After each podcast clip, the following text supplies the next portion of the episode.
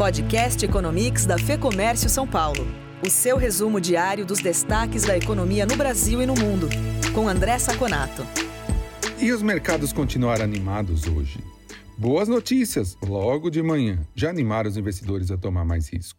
Na zona do euro, PMI de serviços passou de 13,6 para 31,9. Sabemos que não é expansão, expansão só a partir de 50, mas já mostra um significativo avanço. Nos Estados Unidos, esse índice chegou a 45,4, batendo já na trave da expansão. O desemprego na zona do euro foi de 7,3%, ante previsão de 8%. Boa notícia também. O número de empregos perdidos no setor privado nos Estados Unidos em maio foi de 2,7 milhões, ante uma previsão de 4,9 milhões também é considerada uma boa notícia. Estoques americanos de petróleo baixaram. Rússia e Arábia concordaram em continuar os cortes de petróleo até julho. Isso fez com que o petróleo, que começou negativo, terminasse o dia no campo positivo.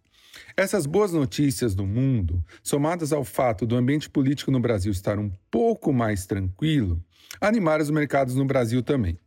A produção industrial, que veio uma queda de 18,5% ante o mês anterior, foi considerado boa notícia, porque a previsão era de quase 32% de queda.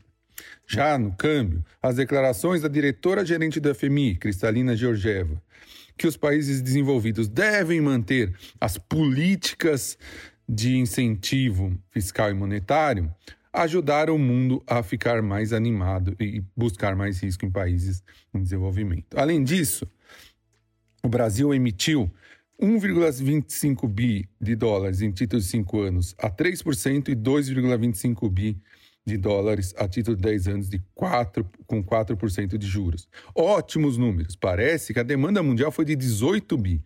Investidores animados com países emergentes. Com isso, a bolsa fechou em alta de 2,15 a 93.002 pontos. E o dólar despencou para baixo de 5,10. Por hoje é só. Até o próximo Economia.